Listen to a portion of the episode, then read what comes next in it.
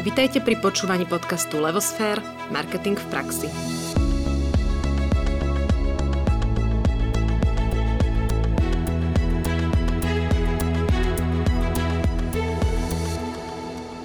Dobrý deň, vítajte všetci pri našom dnešnom Black Friday Levosphere podcast live. Uh, Vymysleli sme si tento originálny počin, že teda na počesť Black Friday, kedy všade sa točia zľavy, sprava, zľava, zhora, zdola, tak my poskytneme takýto priestor, hodinku, kde sa porozprávame, kde nám prišlo niekoľko otázok, na ktoré zodpovieme a um, strávime taký pekný piatkový spoločný čas. Takže tešíme sa, vítame vás. Ahojte aj z mojej strany. A ako Nadia povedala, už zo pár otázok tu máme pripravených, aj viac než zo pár, ale určite sa nebojte a posielajte nám otázky, ak vás niečo napadne v priebehu aj počas tohto live vysielania. A sledujeme to, tak pokúsime sa zodpovedať na všetko, čo vás zaujíma a prípadne, keby sme aj nestihli, tak môžeme niečo ešte potom spätne donahrávať alebo vám dať vedieť tým, ktorí ste nám písali. Takže tešíme sa, same sme zvedavé, čo všetko dneska z toho vyvstane. A veľmi často live nerobíme, mám pocit, že je to tuším druhý krát, lebo nejak sme vyhodnotili, že nemáme dostatok kapacita času, vlastne vždycky to live zasunúť do toho nášho harmonogramu, ale ten Black Friday sa nám zdal veľmi vhodný, tak sme tu a tešíme sa na stretnutie s vami. Presne tak, veľmi si to užívame, keďže to nerobíme často. Dáme do toho všetku našu energiu, ktorá je, ktorá je taká príznačná pre nás. Nám niekedy aj klienti hovoria, že vy keď prídete, to je taký výchor. Takže aj teraz to tak bude. My za dve minúty úplne zabudneme, že ideme live a začneme točiť. Takže na to sa veľmi teším a teším sa aj na vaše otázky.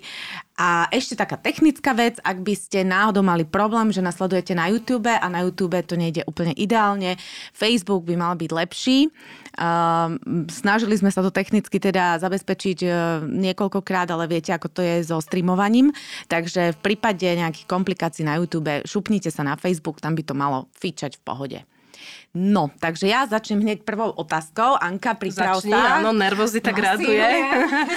Svaly, všetko pripravená. Dobre, takže od prvá otázka. V prvom rade chcem povedať, že veľmi rada počúvam váš podcast. Ste naozaj super.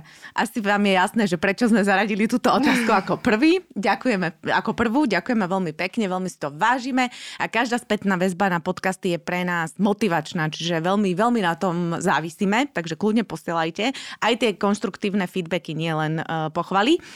Uh, moja otázka je, že ako to všetko stíhate? Koľko ľudí máte vo vašom tíme, ak to nie je secret? A na základe čoho si vyberáte hosti do podcastu? Ďakujem a želám veľa úspechov a zdravia. Katka. Druhé meno nebudem hovoriť. Takže Anka, prosím ťa, zodpovedz túto otázku. No, to je dobrá otázka. Veľmi veľa sa nás na to ľudia pýtajú, že ako to vlastne robíme, že každý týždeň vychádza nový podcast.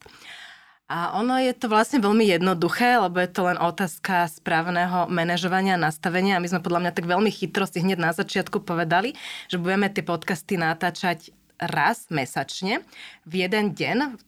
To znamená, že my sa stretneme vždycky, už máme tak zaužívané, že jeden štvrtok, je to zväčša tretí štvrtok v mesiaci, v kľude to poviem, kedy ideme štyri podcasty za sebou a vlastne pozveme si všetkých hostí naraz, všetky otázky sa pripravia vopred naraz, aby sme vedeli nejaký taký ten flow, že čo si chceme s tými hostiami povedať, čo sa ich chceme opýtať a v podstate potom sa to dodatočne už len spracuje, zostriha a v podstate nasadzuje. No, takže to je úplne že taká základná vec, že mať to dobre zorganizované, lebo ak sme to mali robiť, že každý týždeň jeden podcast, tak to nedáme, to v živote takto von nepôjde. Čiže vlastne venujeme vždycky tomu určitý čas v danom mesiaci, kedy sa sústredíme len na podcasty a vlastne ich pripravíme. A áno, musím povedať, že je to, ja sa dovedem, že zahul, lebo dať štyri podcasty a rozhovory za sebou. Robili sme aj päť a musím povedať, že ten piaty mm. akože bolo také, že už som nevedela, čo ten hosť hovorí, ani že čo sa ho mám pýtať. Ja myslím, že Nadia to mala podobne, že tie štyri sú také akože, že dá sa to zvládnuť. Ale potom sme večer unavené, odpálené, že akože konečná. No a koľko máme ľudí v týme? Keď je to otázka na podcasty, tak musím povedať, že prvé mesiace sme to robili úplne, že same. Iba sme mali vlastne zvukára, ktorý nám pomáhal to nahrať a zostrihať. Lebo to sme hneď na začiatku vyhodnotili, že tie peniaze, ktoré dáme zvukárovi versus ten čas, kým my sa to naučíme, kým sa to vypočujeme, zostrihame, že akože to by sme v živote nedali.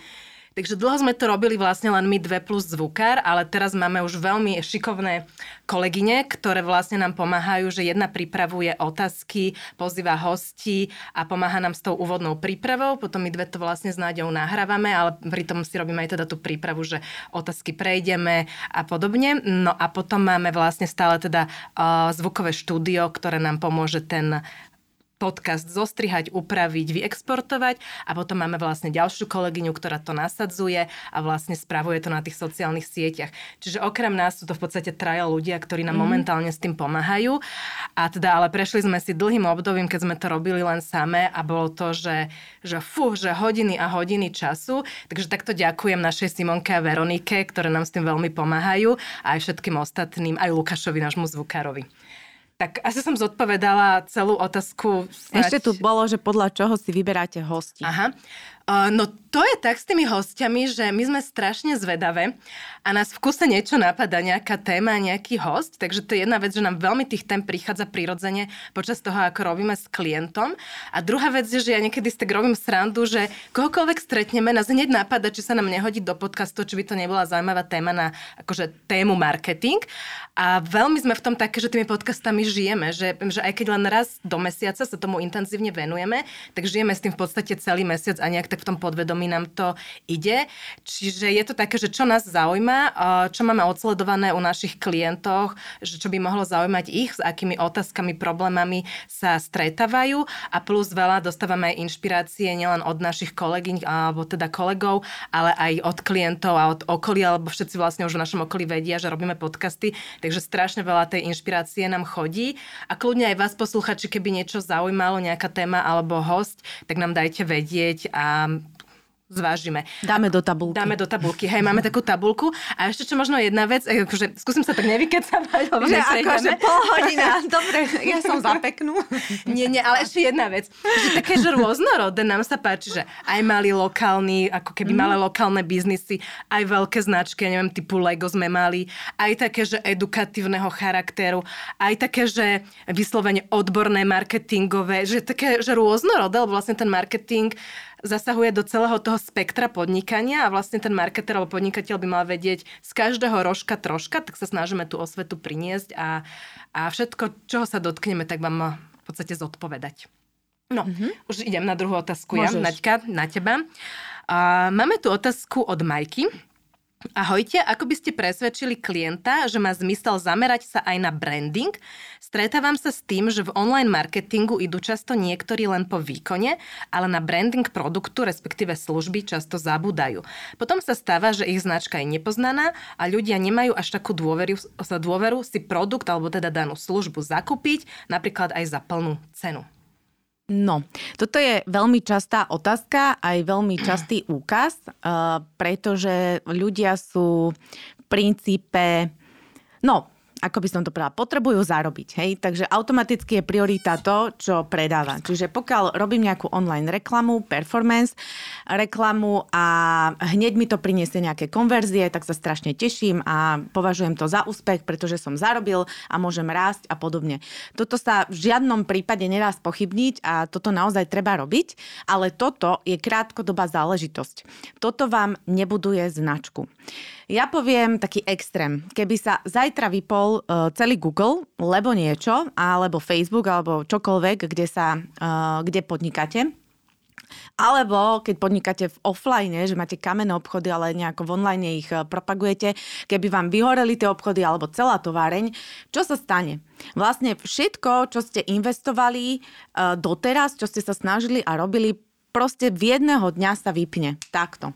Preto, lebo ste nebudovali značku. Branding je vlastne činnosť, proces, ktorým budujeme značku. Znamená, že si povieme, že kde tú značku všade všelijako poprepájame, kde ju pridáme do tej našej komunikácie, kde jej dáme ako nejaký priestor na to, aby sme ju budovali. Budovať značku znamená vytvárať si vzťah so zákazníkom.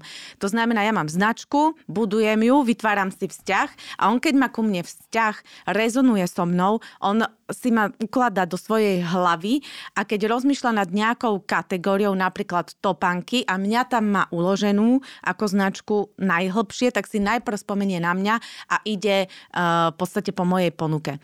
Čiže keď sa vypne celý online, celý, celý predaj, tak vlastne jediné, čo zostane naozaj, je tá značka v tej hlave. A toto je taká akože extrémna situácia, lebo v podstate môžete prísť o príjem o všetko v jednu sekundu. Ale pokiaľ máte značku a ju budujete, tak neprídete o to. Ten človek vás má v hlave a vy, keď sa zase ten Google alebo čokoľvek naštartuje, alebo to naštartujete inak, cez nejaký iný distribučný kanál, nezačínate od začiatku. Je tu jeden veľmi dôležitý moment a to je ten, že nič nie je čierno-biele. Nedá sa rozmýšľať len krátkodobo. Pokiaľ to s vašim podnikaním myslíte vážne a chcete výsledky, ktoré sú hodnotné a dlhodobé, tak nestačí sa starať len o krátkodobý predaj, na čo nám slúži performance marketing, ale treba sa starať aj o dlhodobé budovanie hodnoty celej tej spoločnosti značky, pretože ono jedno bez druhého ne, nemôže existovať a jedno bez druhého nefunguje. Takže na branding by som neprehovárala, že robte branding, ale by som vysvetlila, že to je dlhodobá záležitosť a že treba ju robiť ruka v ruke s tými krátkodobými, aby naozaj podnik alebo spoločnosť alebo značka alebo predaj aj proste sa, sa znásobovalo a mali, malo ten, ten zdravý rast. A ešte jeden moment, branding. Branding je vlastne... Uh, ako keby vizuálna identita. To znamená, máme nejaké logo, máme nejaký, ja neviem, kľúčový vizuál, to znamená, že vieme, čo značku reprezentuje, máme tam nejaké fonty, máme tam nejaké farby a podobne. Tuto je jeden argument. Človek, keď sa narodí, tak sa neučí cez slova a cez vyhľadávanie a ja neviem čo. Človek sa učí cez obrazy. Už malé batola. To znamená, že prvé, čo my pochopíme v akejkoľvek komunikácii, je obrázok. Až tak je to text. Obrázok má nejakú tonalitu, má nejaké farby, niečo nám chce povedať. Čiže pokiaľ vy si vytvoríte obrázok, aj keď ste malá značka teraz, ktorý bude patriť len vám a tento obrázok bude vlastne naozaj reflektovať to, o čom vaša značka je a vaša spoločnosť a budete ho stále omielať dokola aj desať rokov kľudne, čiže raz do ňoho investujete a desať rokov ho omielate, to je investícia, ktorá sa niekoľkonásobne vráti, pretože si budujete svoju značku, dávate k nej nejakú asociáciu, čiže keď si predstavím vašu, vidím vašu značku, počujem váš názov, automaticky si predstavím ten obraz, lebo náš rozum a vôbec ľudstvo ako také funguje na obrazok skôr ako na slove. Takže toľko, toľko k tomu uh, brandingu. Houk, dohodnila som. Poďme spať. Daj mi otázku, prosím ťa. Uh, dobre. Uh, Kde som teraz, hej? Nič, ako tu som. Dobre. Minimálne moja hlava je tu. My sa smiali na tom, že ma nevidno. Ja som tu, aj ruky tu mám. No... Uh, Takže, Anka, napadla mi taká otázka kvázi k cenotvorbe, že ak má klient ako jeden zo svojich propagačných prostriedkov ponuku zadarmo úvodnej konzultácie, na ktorej potenciálnemu zákazníkovi dopodrobna vysvetlí produkt a je to počiatok nejakého sales procesu, avšak zákazník na ňom dostane určitú hodnotu v podobe pomoci a usmernenia, odporúčali by ste túto konzultáciu spoplatniť aspoň nejakou menšou sumou? Ide mi totiž o to, že viackrát sa stalo, že si potenciálni zákazníci v určitom čase zajednali zadarmo konzultáciu. Klient si teda na nich vyhradil, teda klient, ten dodávateľ si na nich vyhradil čas, no oni sa nedostavili. Tak či by riešením nemohlo byť práve ponúkanie úvodnej konzultácie za poplatok, vďaka čomu by mali zákazníci motiváciu dostaviť sa a malo by to pre nich určitý psychologický efekt? No, tam tá odpoveď môže byť veľmi široká, tak ja sa ju skúsim zúžiť. A, tak ja ju skúsim zúžiť a v podstate veľmi záleží, v akom štádiu podnikania ste a čo potrebujete tou úvodnou konzultáciou docieliť. Píšete, že je to začiatok nejakého sales procesu, čiže z princípu, pokiaľ ste povedzme začínajúca firma a potrebujete tých klientov na základe tej konzultácie podchytiť a namotivovať, tak tá, ten poplatok by bol podľa mňa kontraproduktívny a hlavne museli by ste si to pýtať vopred, aby nastal ten efekt, efekt, že ten človek to zaplatí a potom aj naozaj príde. Lebo, a to si viem ťažko predstaviť, že budete niekomu posielať, neviem, na faktúre dvadsať tridsať eur vopred alebo päťdesiat, aby zaplatil, aby mal ako keby takú záruku dojsť. A pravda je, že my sme toto viackrát s Náďou tiež riešili, nie v súvislosti s tým, že by nám klienti neprišli, ale že dve hodiny žmýchali od nás informácie a potom povedali ďakujem a už v živote nič z toho. Čiže tiež ako keby sa týmto zaoberáme, ale v podstate napríklad my sme to vyhodnotili, že je to investícia vlastne do toho budovania si klientskej bázy a áno to, že niekedy ten klient tú službu nezoberá, len vyžmyká ako keby z nás tie informácie, je riziko. Dá sa to potom možno trvať nejakými inými spôsobmi. Ale sú aj firmy, ktoré napríklad fungujú tak, že pokiaľ sa klient rozhodne nezobrať danú službu, tak potom sa mu tá konzultácia spoplatí, spoplatní spätne. Čiže keď je niekto u vás, ja neviem, dve hodiny a rozhodne sa ísť do ďalšej spolupráce, tak tú konzultáciu má zadarmo, lebo teda však prirodzene potrebovali ste s ním stráviť nejaký čas a sa vykalibrovať. Ale v prípade, že sa rozhodne, že teda super informácie a rady, ktoré ste dali, ale ja si idem ďalej po svojom, tak vtedy sa to dá spoplatniť. Ale treba to komunikovať vopred. A určite to teda nevyrieši situáciu, že človek si zajedná termín a potom nepríde. Ako toto by som skôr ako poplatkom ja osobne riešila tým, že tomu človeku alebo tým klientom možno deň vopred alebo v ten daný deň pred stretnutím zavolať a opýtať sa, že či termín platí alebo poslať es em esku. Ako je to náročné, ale ak sa to stáva veľmi často, môže to zabrať, ale hlavne úplne úplne na začiatku by som sa opýtala možno samých seba, že prečo sa to vlastne stáva, lebo nám sa to teda popravde nikdy nestalo. Čiže kde je ten problém, hej, neviem, v akú službu ponúkať a nemáme nejaký akože širší uh, zdroj informácií, ale asi tam by som úplne začala, že, že je to problém niekde na vašej strane, alebo je to nevhodný typ klientov, alebo nedostatočne so záujmom toho človeka viete podchytiť, alebo že v čom je ten problém, keď sa vám niekto nahlasí, ale odíde. Mm-hmm. Tak, asi by som to zodpovedala. No a potom ďalšiu otázku, ktorú nám tu uh, položila Miška, je, že prečo ste začali robiť podcasty a podľa čoho vyberáte témy a hosti. No tak tú druhú polku som asi ja v tom mojom no. monológu úvodnom zodpovedala, ale teda Nádi, prečo sme začali robiť podcasty? No podcasty, no prečo sme začali robiť? My s Ankou sme od začiatku túžili urobiť niečo, v čom budeme prvé. A je to veľmi ťažké, lebo tá doba je rýchla a proste napreduje a vy keď máte nejak, akože rozbehnutý svoj biznis, už nemáte veľmi čas na nejaké veľké inovácie a tak ďalej. Ale proste táto myšlienka, že robiť podcasty vznikla aj možno už dva roky dozadu a pretože sme vyhodnotili, že na to máme ako nejaké vnútorné predpoklady ako Levosphere a my dve ako reprezentantky Levosphere, že sme komunikatívne, marketingu sa rozumieme, že sme zvedavé, že, že nás tie témy bavia a že sme proste podcasty, keď my sme sa ich rozhodli robiť, nerobil skoro nikto. Teda na Slovensku fakt nie. Existoval v Čechách Dan Tržil, ktorého sme si vyňurali, išli sme za ním do Prahy, bolo to také, neviem, či to bolo marketingové fórum, alebo čo to bolo, taká nejaká, nejaký festival to bol, festival. Hej. A v rámci neho on mal workshop, takže sme sa ho zúčastnili, vyspovedali sme ho, už medzi tým sme s ním aj natočili podcast za ten rok a pol a, a proste začali sme. No, začali sme a prečo? No, lebo sme chceli byť v niečom prvé, chceli sme to fakt, že mať niečo také naše, niečo také typické pre našu značku Levosphere a podarilo sa, veríme, lebo chvála Bohu a vďaka vám sa nám stále darí rásť a moc sme motivované tým pádom v tom pokračovať a hľadať ďalších hostí a ďalšie zaujímavé témy. Takže, takže preto. Chceli sme byť niečom prvé.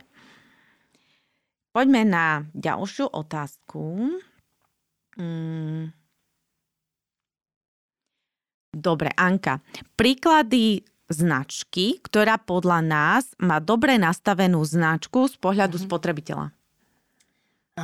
No, tam je dôležité si povedať, že vlastne len tá značka, ktorá veľmi dobre svojho spotrebiteľa pozná, tak tá ju môže mať dobre nastavenú. A keď som rozmýšľala na túto otázku, lebo však sme ich videli vopred, tak napadlo ma viacero značiek, ale určite by som vypichla také tri štyri.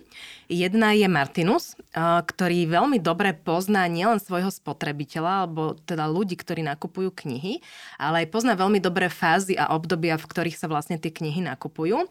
A dovolím si tvrdiť, že veľmi pekne svojou marketingovou komunikáciou a budovaním svojej značky na tohto zákazníka reflektuje a veľmi dobre dokáže pracovať s tým pomerom, že koľko z jeho aktivít je hard sell versus koľko je budovanie značky. A všetky tie kampane sú veľmi trefné, veľmi dobre reflektujú tých ľudí, ktorí, ľudia, ktoré, ktorí knihy čítajú. Čiže určite Martinus veľmi dobre pozná spotrebiteľa, dobre so značkou pracuje. Druhá značka je Tatra banka. Jedna Tatra banka ako korporát, ako banka, ako taká, ale veľmi dobre, a to sme zrovna včera natáčali podcast na, o prvej digitálnej osobnosti Baby Blue, ktorú vlastne stvorila digitálna doba a Tatra banka teda stojí za jej vznikom aj spolu s agentúrou This is Loco. V priebehu decembra pôjde tento podcast von, ja sa veľmi na ňo teším, určite ho vypočujte a myslím si, že Tatra banka je naozaj banka, ktorá extrémne dobre pozná svojich spotrebiteľov a zákazníkov, veľmi dobre pracuje aj s dátami, dokáže veľmi dobre z tých dát vytiahnuť to, čo potrebujú, a napríklad aj táto kampaň pre mladých s teda digitálnou osobnosťou Baby Blue výborne podchytila to, čo mladí ľudia v dnešnej dobe robia, ako zmýšľajú, ako komunikujú, ako sa správajú. Takže to určite je druhá značka. Uh, to sú také, že slovenské, ale ešte, ešte dám jednu slovenskú, potom dám takú zahraničnú. Uh, veľmi, to sme sa vlastne tiež rozprávali, myslím, že včera, o Slovenskej sporiteľni, ktorá má teraz komunikáciu Nakupujem doma. A Slovenská sporiteľňa je tiež banka, ktorá veľmi dobre pozná svojich zákazníkov, veľmi dobre má urobené cielenie a výborne s nimi pracuje a v podstate s touto kampaňou Nakupujem doma aj odpoveda na aktuálne trendy, uh, že ľudia majú rady slovenské, že podporujú lokálne lokálne biznisy. Čiže pracuje zase s tým, že pozná spotrebiteľa, vie, ako sa správa, vie, čo ten spotrebiteľ očakáva a podľa toho vlastne buduje svoju značku. No a posledná značka, ktorú mi nedá nespomenúť, je taký môj love brand, a to je Lego. A ja som úplne fascinovaná s tým, ako oni dokážu rozdeliť si cieľové skupiny, aj tie malé deti, do mini vekových kategórií, vyslovene pomaly po dvoj, trojročniciach, a každú jednu tú kategóriu tých detí spoznať, ako sa tie deti hrajú, ako zmýšľajú, čo potrebujú, a neberú to len tak, že komerčne, ale vlastne aj čo je dobré pre tie deti z pohľadu ich rozvoja a vývoja.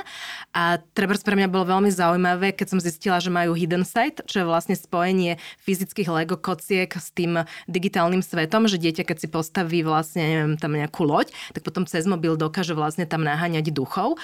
A vlastne to bolo také uvedomenie, že áno, že ako oni dokážu pracovať s tým spotrebiteľom, ako vedia využívať dáta, ako idú absolútne do hĺbky toho, čo tie deti potrebujú, a dokážu s tým pekne pracovať a plus pracujú aj s tými rodičmi, aby tých rodičov vzdelávali. Čiže to sú tam, mohla by som menovať ďalej, ale to sú také štyri podľa mňa, že veľmi pekné a silné príklady, kedy značka naozaj pracuje e, dobre z pohľadu spotrebiteľa a aj ten spotrebiteľ na to reflektuje, že sú tam výsledky.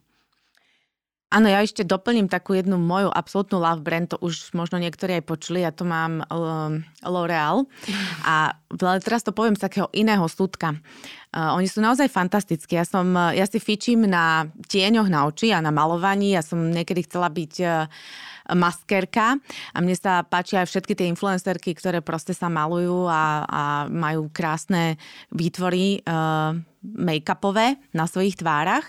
No a takto som sa dostala až ku značke Urban Decay Cosmetics, ktorá ma úplne fascinovala. Proste pozerala som si všetky tutoriály a tak ďalej a tak ďalej.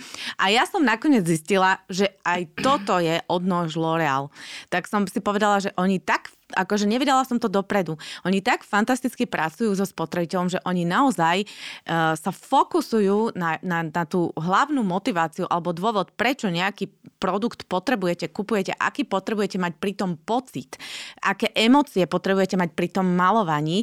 Oni sa fokusujú na tú jednu emóciu, cez ňu vytvoria značku, vôbec to nepodporujú L'Oréalom, pretože L'Oréal máme zaškatulkovaný niekde, ale oni proste vytvoria, že Urban Decay Cosmetics, čo si myslíte, že bože, čo to za novinku, a nakoniec zistíte, že je to ich odnož. Akože naozaj, oni naozaj veľmi, akože fantasticky pracujú so spotrebiteľom, aj so, so svojím portfóliom. A je to práve tým fokusovaním sa a, a tými subbrandami, akože podznačkami, ktoré fakt fokusujú na nejakú konkrétnu motiváciu nákupu cieľovej skupiny. Takže uh, toľko za mňa k tejto otázke a Anka, ideme ďalej. Ja ti... A ja tu mám jednu otázku, a, ale čo nám práve... Spýtaš, ja?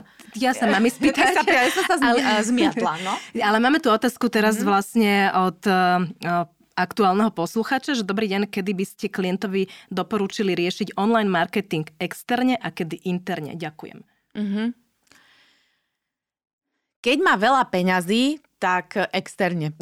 Nie, ja by som povedala inak, že podľa mňa je dobré, keď je klient malý, aby si začal mm-hmm. uh, robiť uh, online marketing najprv sám, aby pochopil. Mm-hmm. Pretože potom sa aj tej agentúre, do ktorej aj tak v jednom momente prejde, lebo to buď nebude časovo stíhať, alebo mu to nebude fungovať, bude s tým klientom pracovať lepšie, lebo ten klient už rozumie tomu, kde sú tie úskalia, rozumie tomu, ako to v princípe funguje a vlastne uh, môže to do budúcna veľmi uľahčiť tú spoluprácu s klientami. Uh-huh. A, čiže to je také, že podľa mňa, že z princípu na začiatku si myslím, že každý by si s tým mal prejsť sám, aby pochopil, naučil sa a zistil.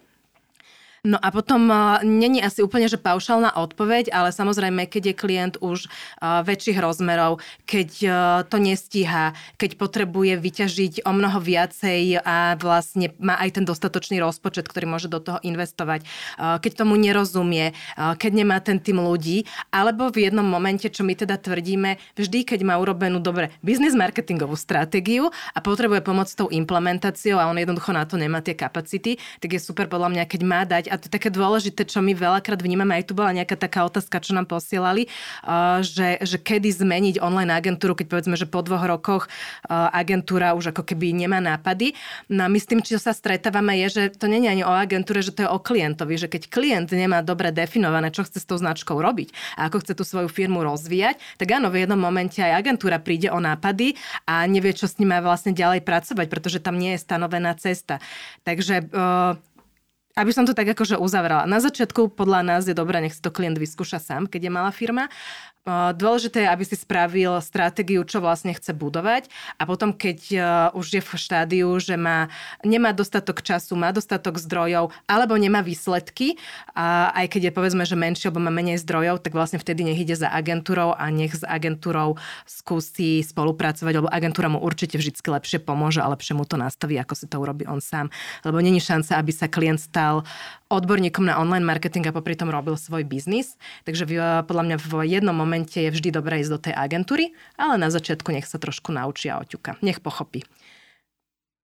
No, ja tam mám ešte jeden rozmer, že dneska už sa dá to robiť aj tak interno, externe. A že v podstate môžete osloviť freelancerov, ktorí sú odborníci na nejakú časť online marketingu. Čiže vy keď začínate, tak si poviete, dobre, začínam s Google AdWords, a začínam s Facebookom a ja neviem, s Instagramom, alebo si to dáte postupne. A v podstate e, si dobre vyberete freelancera, dneska ich je viac a už majú aj hodnotenia a dá sa naozaj cez, cez odporúčania dostať k ľuďom, ktorí to naozaj vedia a oni sú takí interno-externí. Hej, tam nemáte proste celý kolos agentúry, máte vzťah s tým človekom a ten človek vám vie dať aj takú priamejšiu spätnú väzbu, lebo nie je nejakým spôsobom ťažený tou agentúrou, že odídete ako klient. Takže možno keby som ja začínala a a nemám zrovna priestor, alebo nech, ten proste online marketing mi nejak nevonia, neviem si predstaviť, že by som ho robila, tak by som išla touto cestou. No a ako Anka hovorila, keď už narastiete do nejakého rozmeru, tak tá agentúra má zmysel, pretože agentúra do toho vnáša veľký kus kreativity a veľkého know-how a, a množstva ľudí, ktoré majú rozdelenú prácu, čiže dokážu zvládať veľké kampane a väčšie veci, ktoré už možno tí freelanceri, a teraz sa nechcem nikoho dotknúť, lebo určite sú aj skupiny freelancerov, ktoré to dajú, ale keby ste mali teda jedného, že by ten jeden človek to sám akože nezvládol. Takže naozaj závisí to od veľkosti toho podniku, od vášho nastavenia, ale okrem toho externe, interne je tu ešte aj tá cesta externo-interna, by som povedala. No a ešte nájdi otázka Aha. teda jedna. Máte ovarané tipy na marketingové online kurzy alebo lektorov? Uh... Dobre, čiže naposledy sme sa stretli z Mindworks Academy, čo je kurz behaviorálnej ekonómie, teda vyplýva ten kurz z behaviorálnej ekonomie, čiže rozoberá vlastne psychologické faktory, ktoré vplývajú na rozhodovanie spotrebiteľa. A to sa mi zdalo veľmi zaujímavé, je to v spolupráci aj s americkými guru, takže Toto, toto je jedna z takých tých lepších vecí.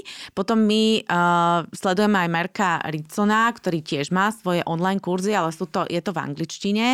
Potom, ak sa pýtate na online online kurzy, to znamená, že zaoberáte sa skôr, že ako robiť digitálny marketing, tak uh, tam uh, napríklad aj my spolupracujeme s Digitálnou univerzitou, uh, ktorá, uh, ktorá učí kúsok aj značku a kúsok a teda veľkú časť digitálneho marketingu. Potom sú rôzne, rôzne iné online kurzy SBAčka, Slovak Business Agency, ktorá, to je inštitúcia, ktorá vznikla z európskych fondov a slúži na podporu rozvíjania podnikania na Slovensku. Má rôzne také divízie, buď ste ten, kto ešte len plánuje podnikať, alebo už ste podnikateľ, alebo ste rodinná firma, čiže oni ponúkajú veľa kurzov. A ja by som tak povedala, nemáme my, že, že niečo silne odporúčame, hej, alebo že neodporúčame. Je to skôr o tom, že ja keby som si vybrala online kurz, tak uh, si, si napozerám tie, tie recenzie a uh, popýtam sa ľudí, ten jeden konkrétny, či mi teda sedí, nesedí mi, lebo to je presne to, že môžete mať jednu tému a koľko ľudí, toľko chutí. Pre niekoho to je fantastický kurz, fantastický workshop a pre niekoho nie. Čiže normálne si, by som si stanovila moje vlastné ciele, čo tým chcem dosiahnuť. Nepýtala by som sa širokú otázku, že, že kto by, aký kurz by ste mi odporúčili na online marketing, ale spýtala by som sa, aký kurz by ste mi odporúčili na, uh, ja neviem, spravovanie facebookovej stránky a reklamy, pričom uh, som uh, absolútny začiatočník, ešte som Facebook ani nezapla, alebo už som niekde na nejaké, že proste vyšpec špecifikovať to a potom sa spýtať na sociálnych sieťach v rôznych skupinách. Uh, učíme sa podnikať, napríklad tam fičia také otázky a už vám nabehnú nejaké konkrétne odporúčania, pretože ani my nemôžeme mať prehľad o úplne všetkých kurzoch, ktoré existujú. Ale pri tejto príležitosti si dovolím jednu vec, že uh, pripravujeme v rámci re- Levosphere um, niečo také, takú, takú mňamku a uh, na úrovni teda online kurzu. Veľmi sa z toho tešíme. Ale ako všetko, čo my robíme, robíme naozaj tak, že, že do hĺbky a premyslenia a kvalitne, tak nám to trošku trvá, ale veríme, že budúci rok to už bude na svete. Takže verím, že toto bude jeden z tých kurzov, ktoré budete všetci stiahovať a odporúčať ostatným, že je dobrý. Ale samozrejme, my ho nebudeme mať na online marketing, pretože na to my nie sme špecialistky. Dobre. No, dobre, takže Anka. Postrehol som, že čerpáte z Kotlera. Prečo práve z neho nie je už prežitý? A koho iného ešte sledujete? A prečo? V čom sú tí iní odlišní od Kotlera? Veľmi pekná otázka. Mm-hmm. A my Kotlera sledujeme preto, že je otec marketingu a on položil tie základy marketingu, ktoré tu sú už, neviem, desiatky rokov a v podstate stále fungujú.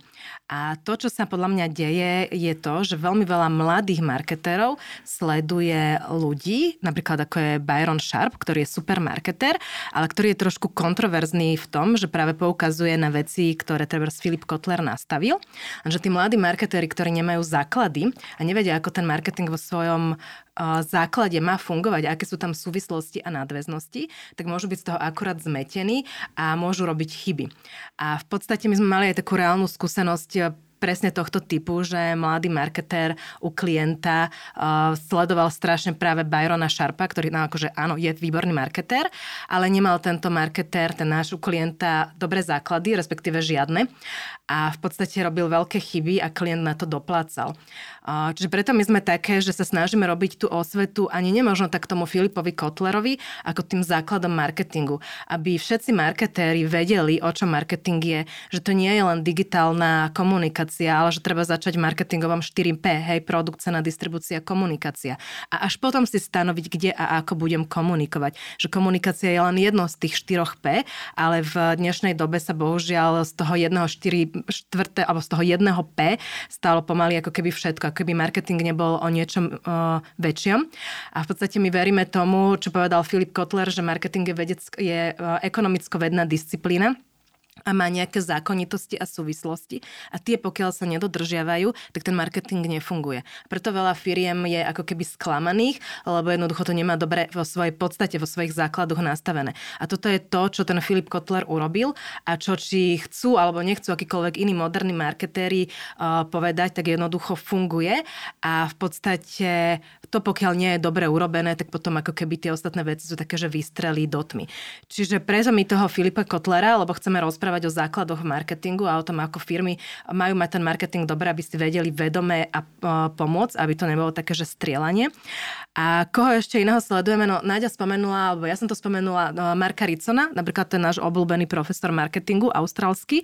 Uh, on je taký, že novodobý, je moderný, je tiež trošku taký, že kontroverzný, ale napríklad my ho sledujeme práve preto, že on tiež veľmi dbá na tieto základy v marketingu. Má svoj štýl, taký akože humorno-vulgárny, ktorým to prezentuje, ale myslím si, že ľudia ho majú radi a je veľmi dobrý v tom, že reflektuje aj na aktuálne otázky, napríklad v prípade teraz covidu, korony. Mal veľmi veľa príspevkov na túto tému, čo firmy robia dobre, nerobia dobre, čo by mali, nemali. Takisto kampane veľkých firiem komentuje, neviem, Gillette, keď prišiel naposledy s takou na pohľad tiež kontroverznou reklamou, kedy hovorilo o tom, ako sa muži majú a nemajú správať, tak sa k tomu vyjadroval. Čiže jeho sledujeme tak dosť aktívne, ale potom napríklad aj toho Byrona Sharpa, hej, že ja neviem, ja som čítala jeho knihu, tiež ho sledujem na LinkedIne, ale... Ale ten Philip Kotler je pre nás také, že, že, že preto mu robíme osvetu, aby podnikatelia pochopili, že marketing sa má budovať od základov a nie od loga a komunikácie. A ten Philip Kotler je pre nás taká symbolika v tomto. No a poďme teraz na ďalšiu otázku.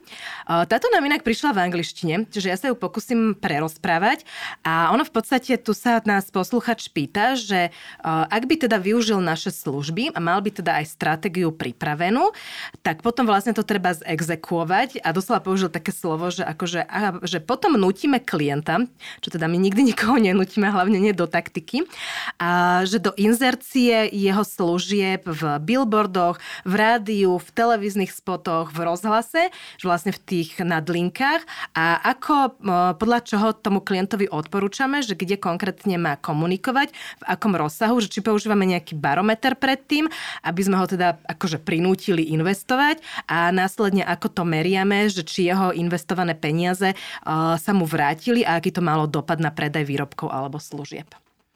No, čiže tuto sa vrátim asi k tomu, že prečo je dôležitý ten Kotler. Lebo táto otázka sa pýta na jedno z marketingových péčiek, a to je péčiek, zase som to povedala.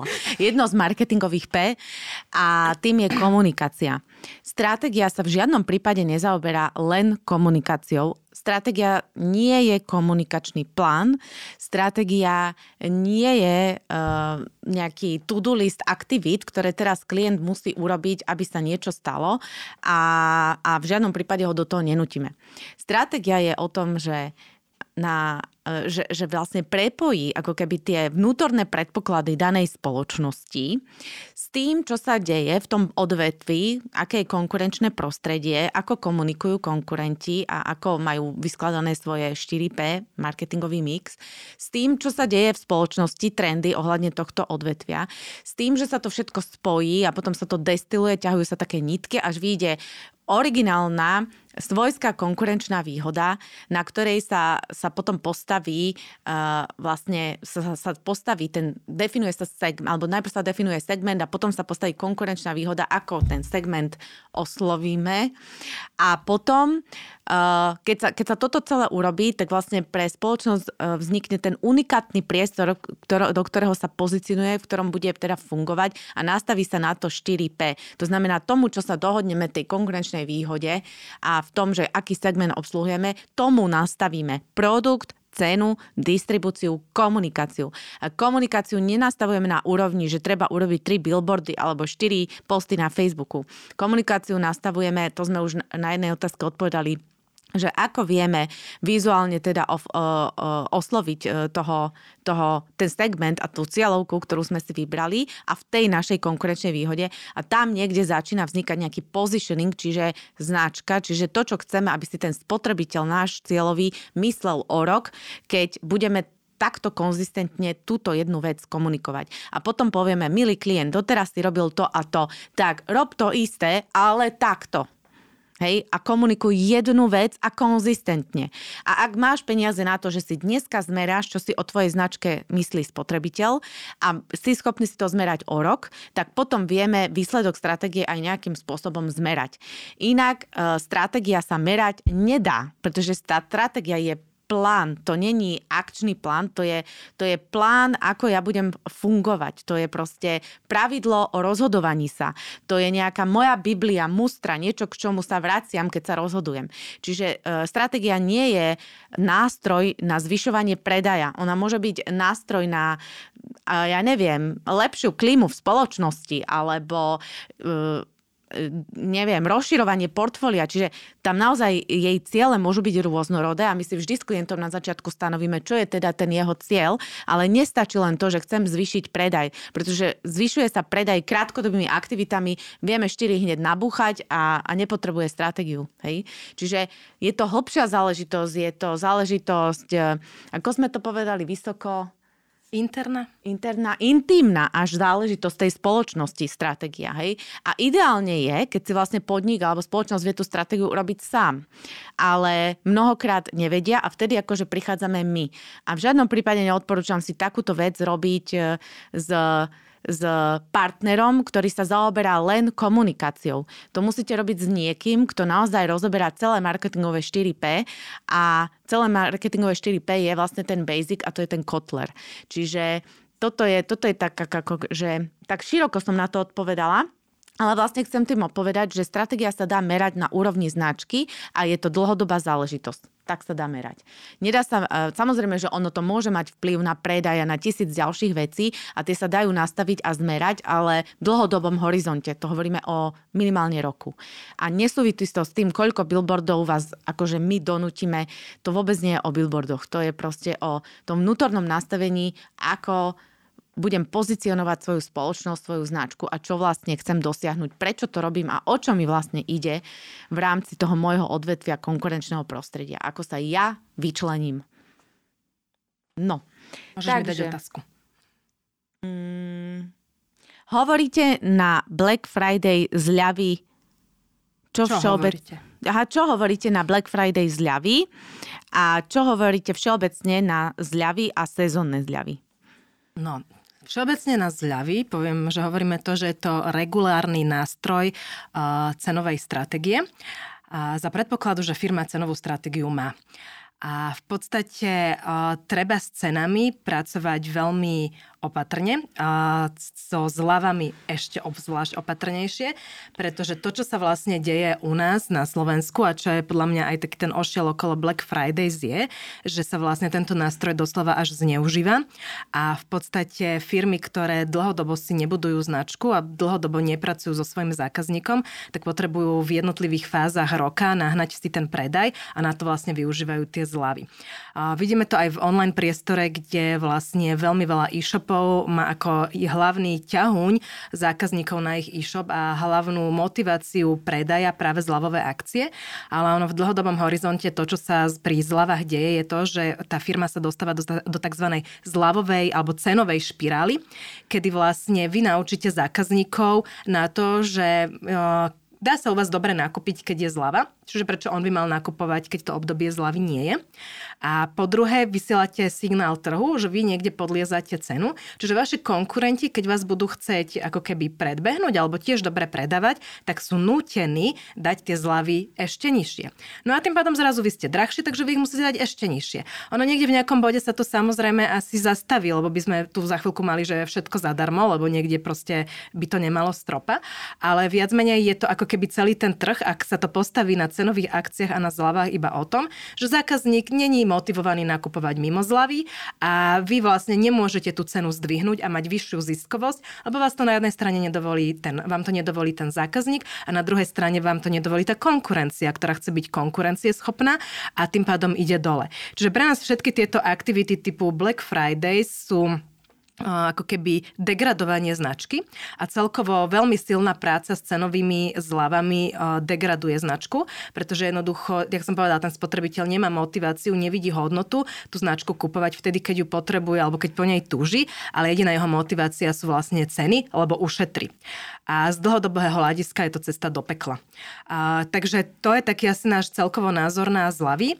A, je regulérny a samozrejme dá sa využiť, keď máme, ja neviem, prebytok tovaru na sklade, potrebujeme sklad vyprázdniť, alebo áno, potrebujeme pumpnúť ten predaj, alebo potrebujeme, neviem, máme v rámci marketingovej akcie, neviem, máme narodeniny, hej, tak chceme tých zákazníkov potešiť, alebo z akéhokoľvek nejakého ako keby marketingovo-racionálneho dôvodu, iného ako to, že sa predbieham s konkurentami a nútim tých zákazníkov a robí, robím ich závislými na zľave. A v podstate si to zoberte aj tie veľké značky, nemusím to tu aj spomenula, či je to Lego, či je to Martinus, ale aj akože o mnoho viacej lokálnejších spoločností dokážu pracovať so značkou a nie sú závislé na cenových akciách. A dokonca teraz nedávno sme čítali rozhovor s majiteľom Pietro Filippi, čo je vlastne modná značka, ktorí sami prišli na to, že jednoducho je to cesta do pekla. Zastavili všetky tieto cenové akcie, že sa nebudú podieľať na Black Friday a na všetkých ostatných sezónnych a nesezónnych výpredajoch. A v podstate si vypočítali, že áno, im samotný predaj a tržby klesli. A aj teda, že im klesnú, lebo oni to vlastne teraz na jeseň chceli zaviesť alebo zaviedli. Ale vypočítali si, že síce im klesnú celkové tržby, ale ziskovosť im narastie. A tu je jeden posledný taký silný moment, ktorý by som k tým zľavám povedala, je to, že naši podnikatelia sú strašne zameraní na to, aké budú mať obraty, aké budú mať tržby a prebiehajú sa hlavne v e-commerce, či už urobil päť miliónov, či desať, či neviem koľko, dvadsať.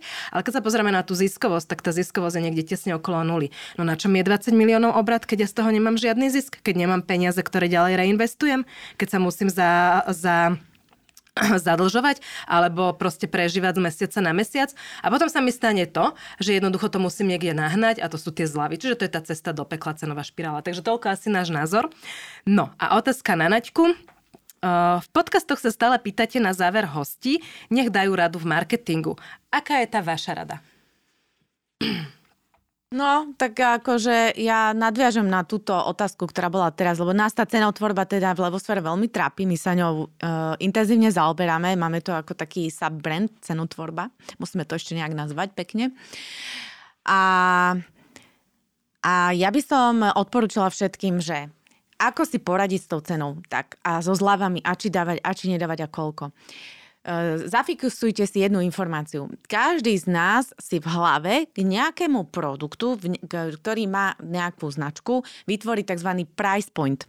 To znamená, že ja asi zhruba viem, za koľko kúpim, ja neviem, rožok, alebo za koľko kúpim nejaký kvalitný rolák, alebo za koľko si kúpim kvalitné lodičky. Čiže to je nejaký môj price point.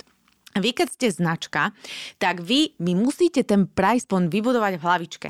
Lebo ja, keď ešte ani som neprišla na vašu stránku a vy už mi dáte vytočiť koleso šťastia a už mi dávate zľavy, alebo ešte ani neviem, aké máte portfólio a už tam vidím newsletter zľava a už vidím vypredaj, všetko to na mňa vyskočí, pričom ja som chcela mať zážitok z nákupu krásnych lodičiek.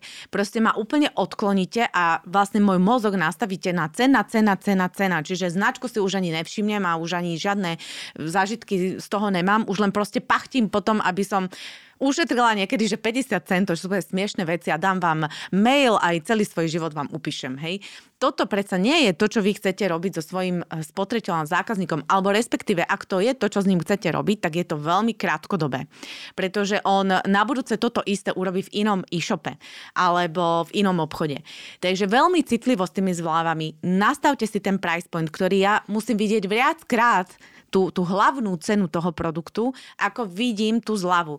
A nemôžem ho hneď vidieť stále v zľave, že ešte ste ho poriadne ani nepredávali za normálnu sumu, hodnotu a už ho dávate do zľavy, lebo ja sa potom pýtam, to si tak málo veríte, že predávate šity, lebo proste neviete to predať za normálnu hodnotu, tak ako to má vlastne hodnotu?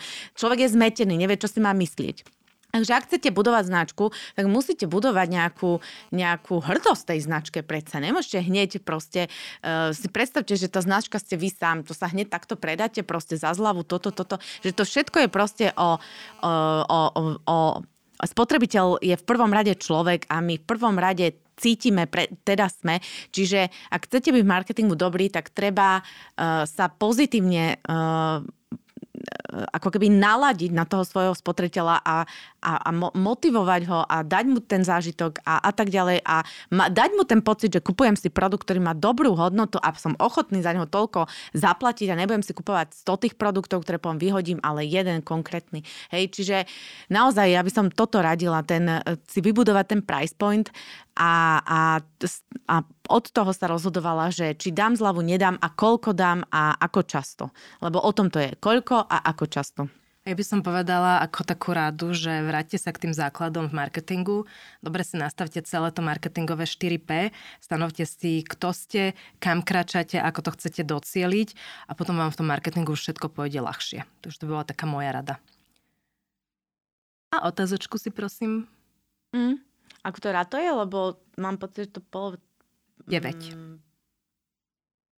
Dobre. To máme popreskakované. desať. Tak... Dobre. Uh, ako správne smerovať marketing počas pandémie covid devätnásť pre nákupné centrum? Pandémie covid devätnásť, ako krásne napísané, nie? Úplne, že celý názov. No. Super. A toto je taká ťažká otázka. Ale uh, teraz rozmýšľam totiž, že kto sa to pýta, či sa to pýta marketér nákupného centra, alebo sa to pýta majiteľ nejakého obchodu, ktorý je v tom nákupnom centre. Um, každopádne, no ja celé, že o čom rozprávam, lebo keď je všetko zatvorené a ľudia tam nesmú vkročiť, tak čokoľvek urobíte, tak to nepomôže. Uh, keď sa tie obchody otvoria, typu teraz, že je pred Vianocami, tak jedine, čo pomôže, je dobre sa vyčleniť, prečo majú isté nákupy urobiť do toho vášho nákupného centra a nie teda do iného, lebo teda náš slovenský trh je extrémne saturovaný s nákupnými centrami. Dobre spoznať toho spotrebiteľa, čo vlastne má v sebe momentálne počas pandémie v súvislosti s návštevou nákupných centier.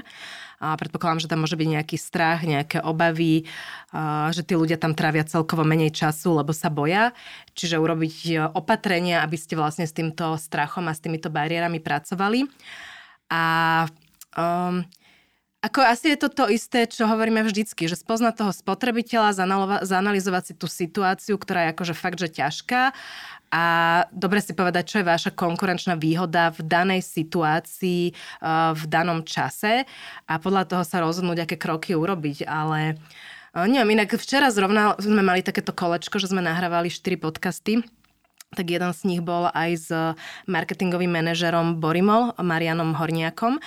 Tá, dosť sme sa rozprávali aj o tejto pandémii, tak vlastne v najbližších týždňoch pôjde von podcast, tak možno, že si vypočujte a že on bude taký úplne že relevantný na zodpovedanie tejto otázky, lebo on sa s tým teda dennodenne trápi a veľa zaujímavých vecí povedal, tak nechcem to teraz reprodukovať v jeho mene, ale tak skúste si to vypočuť, možno, že vám to trošku priblíži viac.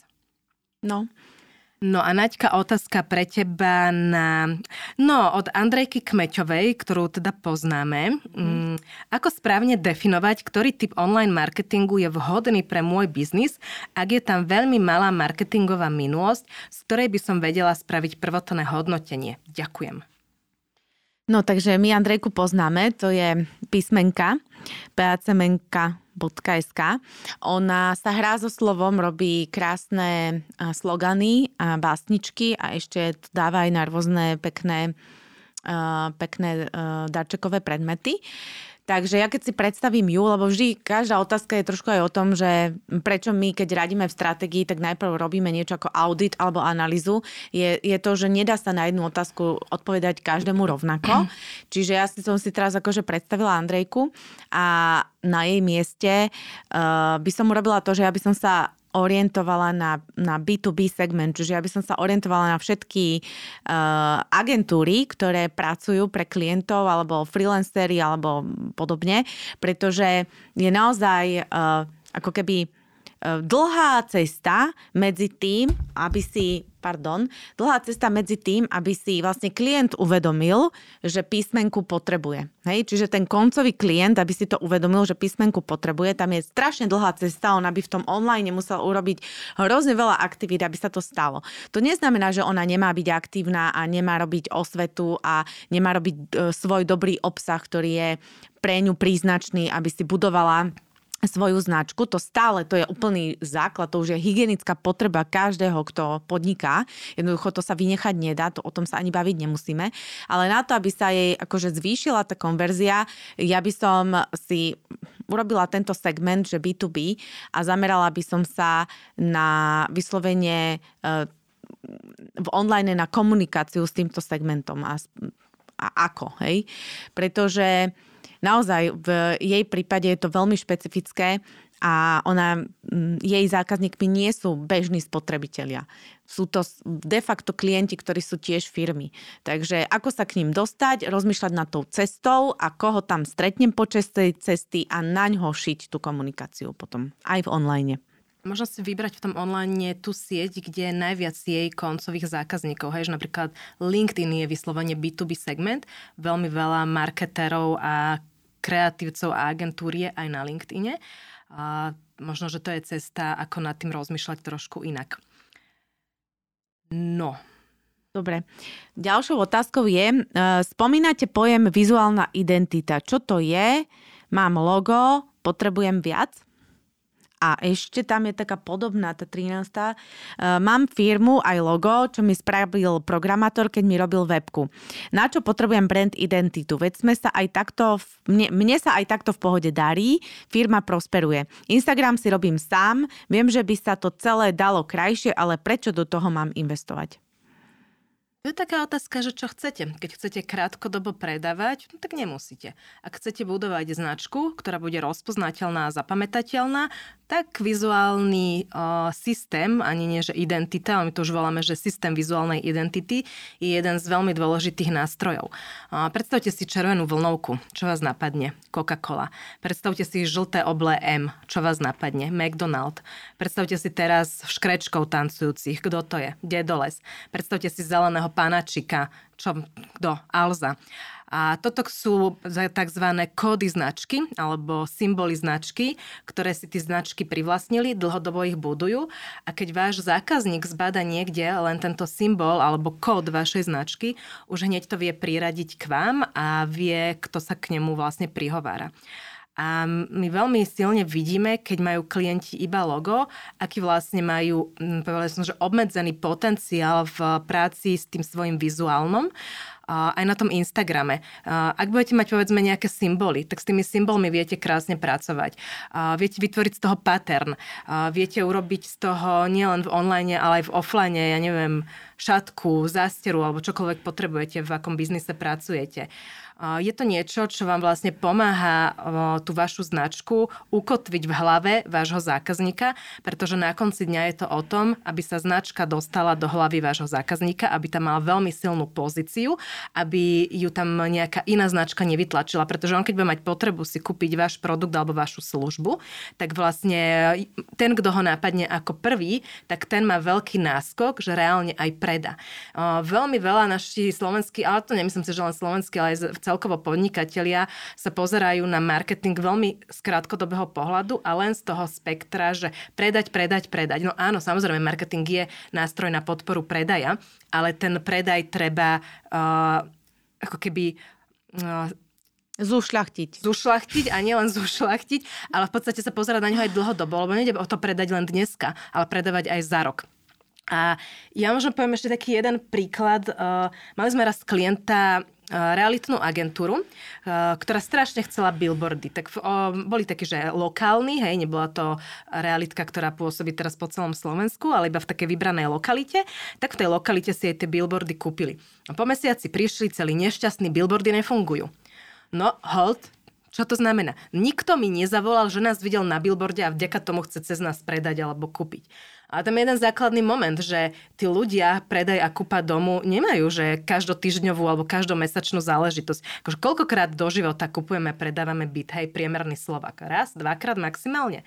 To je o tom, že oni videli tú realitnú agentúru na tom billboarde, Mala by tam byť teda dlhšie ako mesiac, keď sa chcela v tej hlave ukotviť a mala by robiť samozrejme aj iné aktivity. Ale v tom momente, keď budú chcieť o rok, o dva, o tri uh, kupovať alebo predávať byt, tak mali by v hlave, alebo dom, tak mali by mať v hlave túto jednu konkrétnu agentúru, aby vtedy si na ňu spomenuli.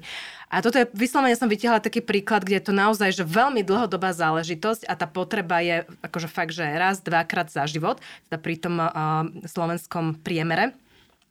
A tak sa na to treba pomáhať. A tá vizuálna identita pomáha tomu, aby sme sa ukotvili v hlave toho spotrebiteľa.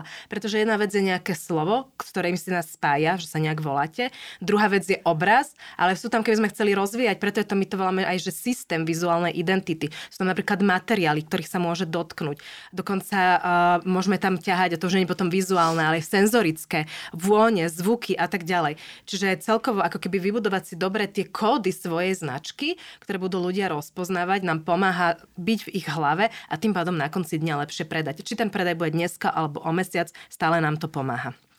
Tak toľko by som asi povedala, že prečo je dôležitý pojem vizuálna identita a mať niečo viac ako je len logo. No. Dobre, máme poslednú minútu a mm. už ani nemáme. A tak ešte jednu otázku záverečnú dajme. Dať, uh, ja dám, ja vyber, môžem ti vybrať? No, vyber. Alebo si chceš vybrať? Nie, vyber, vyber. Mne sa páči táto, že uh, kde čerpáte inšpiráciu, aby ste nevyhoreli a vždy poskytli klientom nové riešenia? Aha, no. My čerpáme tú inšpiráciu priamo v tých klientoch, lebo v podstate tým, že my značnú časť času, ktorú klientovi venujeme, venujeme práve jeho spoznávaniu, a veľmi intenzívne a tak vlastne my tam nachádzame v tých jeho odpovediach na naše otázky presne tú inšpiráciu, ktorú on tam už ako keby nevidí alebo ju jej nedáva ten um, dostatočný priestor alebo dostatočnú váhu. My ju tam spoznávame, my ju, my ju z toho akože povychytáme a potom, potom vlastne on je pre nás tá inšpirácia. Čiže preto je každá tá stratégia iná, pretože aj každý klient je iný a my ju nerobíme tak, že si sadneme a teraz uh, dobre, tak uh, čo si dám, aby som um, bola kreatívna? My, uh, my sme kreatívni v rámci stratégie. To znamená, že tým, že my máme všetky tie zdroje, ktoré som už menovala, uh, čiže od konkurencie, od, uh, od klienta, od makroprostredia a tak ďalej, tak vlastne tá kreatíva sa rodí tou analytickou činnosťou. Je to taký ako keby iný druh kreativity, ako ľudia väčšinou poznajú, že poznajú teda reklamné agentúry, ktoré majú kreatívne týmy a tie vymýšľajú nejaké myšlienky. My to tak nerobíme. My proste uh, máme analýzu, ktorej venujeme väč- väč- väč- väčšiu časť času a uh, z nej uh, destilujeme nejaký výsledok, ktorý už je sám o sebe unikátny a kreatívny, pretože vyplýva z tých vecí, z tých informácií, z tých dát. A, a na základe, a ten nás posúva potom do tej kreativity. Ten je tou našou inšpiráciou. Takže je to trošku taký iný proces, lebo je to strategický proces, takto fungujú vlastne stratégovia. A ešte by som podotkla, že uh, my v rámci Levosphere nevymýšľame kreatívne idei, na to sú naozaj vhodní kreatívci. My vymýšľame, alebo vymýšľame, my stanovujeme to kreatívne podhubie na to, aby tá kreatívna idea, ktorá sa potom nastaví, bola naozaj originálna a úplne iná ako, ako pri iných spoločnostiach. Čiže tam sa tá originálita proste tým procesom zabezpečí. Dobre, tak dáme ešte jednu? Alebo... Už sme povedali, že táto je posledná. Tak ale... ja neviem, ja sa um, pýtam. Ešte... Je tu zo pár otázok, ale nejaká... tuto sme jednu spojili.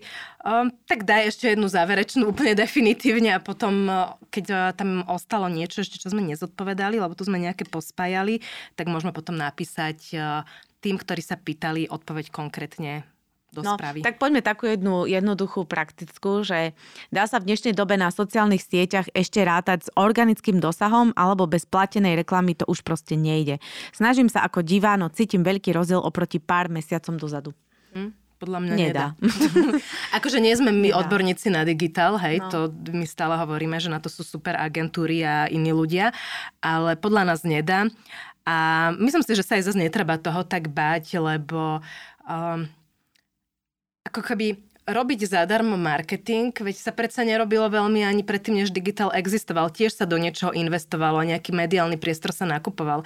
Čiže myslím si, že je to úplne akože v poriadku, keď človek chce preraziť cez sociálne médiá alebo cez digitál, že si musí za to zaplatiť a v podstate nájsť tam len tú správnu úmeru, koľko investujem a koľko sa mi vráti a robiť veľmi dobrý content, ktorý s tou finančnou podporou potom už aj bude mať trošku tej organiky, lebo tá organika stále tam je, len teda úplne čisto na organike podľa mňa sa to urobiť nedá. Takže nájsť takú tú cestu, že niečo aj investujem, zároveň robím veľmi kvalitný obsah, ktorý má ten potenciál sa potom vďaka aj pár tým finančným prostriedkom aj organicky šíriť, tak by som povedala. Ja by som ešte spomenula jednu vec, na ktorú sme prišli aj my v rámci Levosphere, že, uh, že práve preto, že už organika nefunguje a tá závislosť na sociálnych sieťach je tak vysoká a tam nikto nevie, kedy tie ceny porastú a už si ich nebudeme môcť dovoliť, uh, sme prišli na to a tuším, sme to aj s niekým konzultovali, že to nebola úplne len naša originálna idea. Treba si budovať vlastnú databázu. Treba si budovať vlastné e-maily, vlastnú databázu, kde máte ošetrené G D P R a pracovať s týmito ľuďmi. Keď už raz teda u vás niečo urobili, nákup, hoci čo, niečo, proste e, sledovať si to, budovať si to, pretože tam to spoplatnené nebude. Hej, môžete im poslať newsletter, môžete im ja neviem, zavolať, môžete s nimi robiť čokoľvek. Pokiaľ budete závislí od toho, čo budujete na Facebooku, Instagrame, LinkedIne a podobne, stále ste len druhý v rade, lebo prvý, prvý je tá socia- prvá je tá sociálna sieť.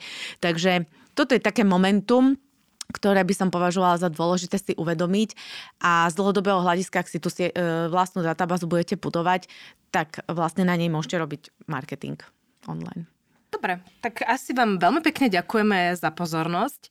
A tento podcast vlastne bude aj vo forme podcastov potom na vašich obľúbených alebo vo vašej obľúbenej podcastovej aplikácii, plus ho dáme určite aj na YouTube, takže kľudne, keď viete o niekom, koho by to mohlo zaujímať, tak dajte mu vedieť, nech si to vypočuje. A veríme, že sme vám aspoň trošku zodpovedali otázky a poradili, čo ste sa pýtali. Ďakujeme, že ste s nami strávili tento čas a želáme všetko dobré. Ja sa tiež s vami lúčim. Um... Prajem vám ešte krásny tento teda Black Friday o, ošial, ale nie. Prajem vám aj veľmi príjemný pracovný deň, hlavne veľa zdravia, pevných nervov a keby sme sa už takto live nepočuli, čo sa asi nebudeme počuť, tak aj všetko dobré do nového roka a krásne Vianoce. Ty už ješ Vianočnou náladou, hej? Tam vidím ešte nejaké, tam sú komenty, alebo čo to tam priskočilo? Či no, to nie? Nevadí, tak pozrieme si ich pozrieme. Už dodatočne, keď by niečo dáme vedieť. Ďakujeme, majte sa krásne. Ahojte.